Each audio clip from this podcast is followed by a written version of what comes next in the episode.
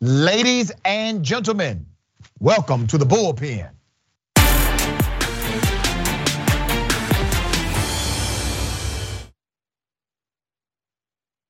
Yeah, he's back. We got Andrew Donaldson, conservative radio host and commentator with Young Voices, managing editor of Ordinary Times magazine, and a widely published writer. Has an extensive and impressive resume. Very smart fellow.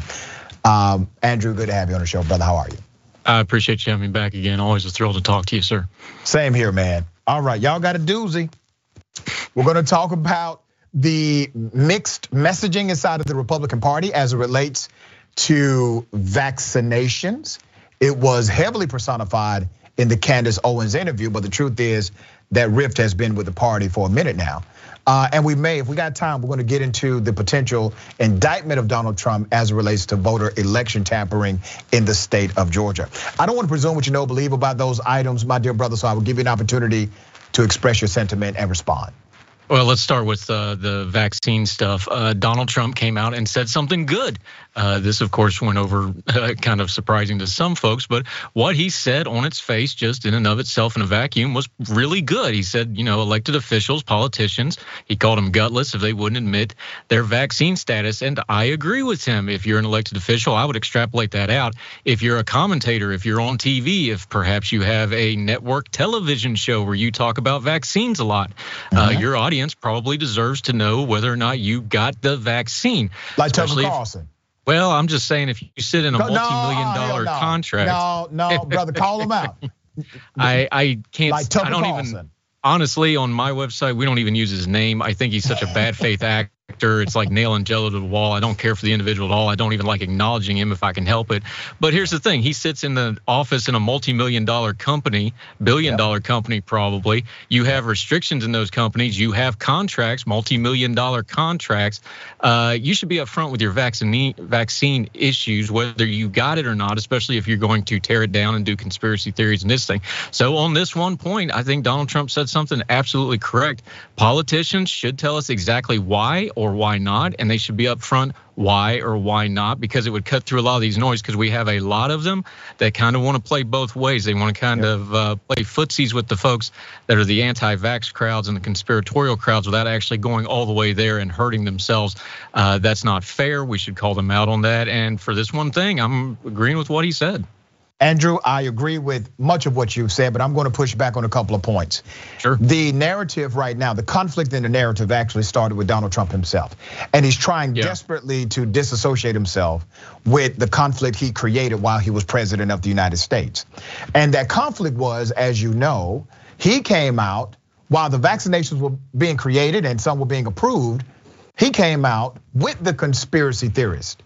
And he said everything from using bleach to putting a UV light inside of your body in order to eradicate COVID 19. And his surrogates, who were really just yes men, right? They were like, oh, yeah, yeah, yeah, we're looking into that, Mr. President, we really are. But what he did in that moment is he not only aligned his political narrative to the extreme conspiracy theorists of the party, it, it took a life of its own, and now you have the natural realization of it. Well, of course they're anti-vax because they assumed he was anti-vax. And then he started to do some things that showed, no, no, no, he, he he's taking the vaccination, but he refuses to take the vaccination and actually take a photo of taking the vaccination. Like, so he's still playing both sides himself. Would you not agree? I think that's mostly all fair. Uh, there's two things with Donald Trump here. One is, uh, and I talked about this when I wrote about it this morning, in praising what he said in the vacuum of what he said. Uh, yeah. This is also very self-serving because it's very convenient for him because he gets to talk about the good part that he was president when the vaccines rolled out, and we know how that works. You're in the chair, you get the credit, no matter whether you had a lot to do with it or not. So he gets to focus on the good part without the bad part, which is his horrific history of the messaging. There's another part to this too that I think we need to talk about because it fits into his history as much as he loves uh, devotion, as much as he likes people praising him, he also has a habit of cutting those people down publicly from time to time. I don't think we can discount that with the Candace Owen interview. I think he likes to be contrarian. I think he likes putting people in their place sometimes. There may be a wide element of that too, and this is just a good issue to do it because he knows which way the wind's blowing. I wouldn't discount that part of this also. Yeah, and let me read some of the stats because when you look at Republican politics in general, Donald Trump is more in sync with the average Republican as it relates to the vaccine. So Gallup poll released their study and it showed that 56% of Republicans have already been vaccinated.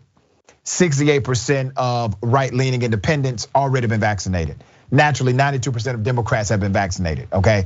So he's with the majority of his party as far as the people, right? But here's the reality. The anti-vax crew, they're loud. They've never been the majority. Like his strength, that 30%, maybe 28%, it vacillates, has never been the majority. But that 28 to 30% of hardcore Trump supporters, they have been able to be so loud and so effective at stopping the majority sentiment of the Republican Party and making them basically become their surrogates, for lack of a better word, of their worst instinct in the political narrative. Look at this, brother. When January 6th first happened, you had major conservative leaders come out and denounce it. Those major conservative leaders have now apologized for denouncing it. And still, the majority of Americans believe what happened on January 6th was wrong. But the majority of Republicans, 52%, are now saying it was necessary. Your party is imploding, brother. But, but tell me how this is not at least in part due to the leadership structure around Donald Trump. And I'm not talking about just Trump, I'm talking about the people that were there before him, Lindsey Graham and others. How do they not bear blame in this debacle? They do, and let's back up a little bit. You okay. got Donald Trump taking over the Republican Party because what you thought was leadership or thought was the power structure turned out to be either a phantom or way weaker than we thought, or that sure. wouldn't have happened in the first place. That's that's so. Correct. I think what you're dealing with here is Trump provided he filled a vacuum, either ideologically or power wise or whatever. He filled a vacuum, and he allowed a lot of these people to be what they already want and he let them do what they already wanted to do. Now Trump's just the excuse and they can follow him. So why does those two things always seem to collide? I think that's why. Uh, there there was already these issues ahead of time. Trump just amplified them. There was already a tendency to play with these conspiratorial elements inside the fringes of the right wing, and he just gave them an excuse to kind of mainstream all this stuff. They yeah. had that 20, 28, 30, 32%, whatever that, you know, shoot somebody in Fifth Avenue group. Remember, we used to refer right. To them that way. Yeah. Uh, that group has a real good habit of being consistent on what they're doing, but then they creep into whatever the narrative of the day is. And the narrative of the day is COVID, it's vaccines. So they're creeping in using those things. They do the same thing with January 6th. As horrific as it was, they'll start pecking at the edges of it and trying to draw people off. It's important to keep the big picture perspective. January 6th was wrong, it was terrible. The vaccines are good, they're not putting nanobots into your bloodstream. You just have to keep the big picture, not get into minutia with those folks because they're really, really good good at dragging you into it and trying to skew people's perspectives. You know, and I cannot neglect the conversation about racist people in America because Donald Trump, he makes racist white people excited. Racist white people do support Donald Trump. And I'm talking about the extreme racist white people. Racism exists on the spectrum. It, it exists on the spectrum, yeah. okay? Trump has the KKK crowd. He got the Klan, 100%. Now, there's no coincidence, brother, that Donald Trump was the last Republican in this country who still said Obama was not born in America. He was still saying this ridiculous made up conspiracy about the then president of the United States. And he did it to his reward because racist people rewarded him when Republicans were saying, oh, you know what, we're gonna drop it. No, President Obama was really born in America. He refused to drop it, so I can't dismiss that element. Um, let's talk about quickly, because we got a few minutes, what may happen to Donald Trump in Fulton County. The Fulton County DA, Fani Willis, has said that they are very close to making a decision about uh, whether or not to indict Donald Trump on election uh, tampering. What are your thoughts about that? And then I will give you my response. Yeah, the DA in Fulton County. Uh, this is probably, if you're going to do something criminal wise, this is probably the best shot at doing it. Uh, she is talking about taking the grand jury process for this. That would probably be the legally appropriate way of going about this. I feel like we always got to prerequisite these things a little bit with uh, there's there's a big element of we're going to actually get him this time with some of these stories. Uh, a grand jury, as we know, that is step 20 and 21 of a 100 step process of getting somebody convicted. There's sure. a lot that's going to go into it, and this the kind of case they're going to have to bring, whether it's you know solicitation of a crime. There's a long list of ways they could try to approach this. This is going to not going to be an easy conviction, even though we know what he said was wrong. The pressure on Raffensperger, the Georgia officials, we know what he said was wrong. We know it was probably legally wrong getting a conviction because these kind of criminal trials they all hinge on intent and mindset. So even though he blatantly said it getting a conviction beyond reasonable doubt is going to be difficult. But if you're going to do it this da i think she has the right choice. She's keeping her head down. She's going through the grand jury process. That's probably going to be the appropriate way to try to address this legally. I agree with you. And just one note when you read the letter of the law the statutory code of georgia he did, in fact, break the law. I'm going to read it for the sake of the viewers.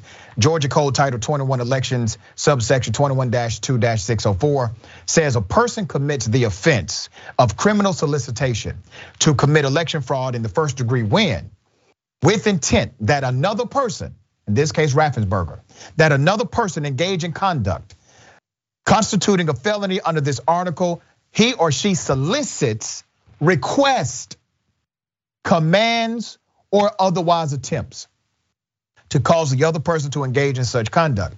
Uh, for the longest, the main narrative has been has been no, he, he he was just asking questions. He just made a request. He just said, "Hey, I need to find this many votes." Well, according to the law, a request constitutes a felony violation when you make that request to a government official. There's another part of the law that specifically applies to a government official making the request to a government official. There's another uh, rendition of the law. So you have multiple statutory violations here, and we shall see if a grand jury sees it the way I see it. Brother, always good to have you on the program, man. Tell people how they can follow you and check you out. Yeah, I'm on Twitter at Four for the Fire, ordinary-times.com, where I write young voices, have my own show, uh, Heard Tell, on all the podcasting platforms and YouTube. And always appreciate the time and the conversation with you, sir. Happy to be with you. All right, man. I tell you all the time, brother, you make too much damn sense to be a Republican, but we, we're working on that.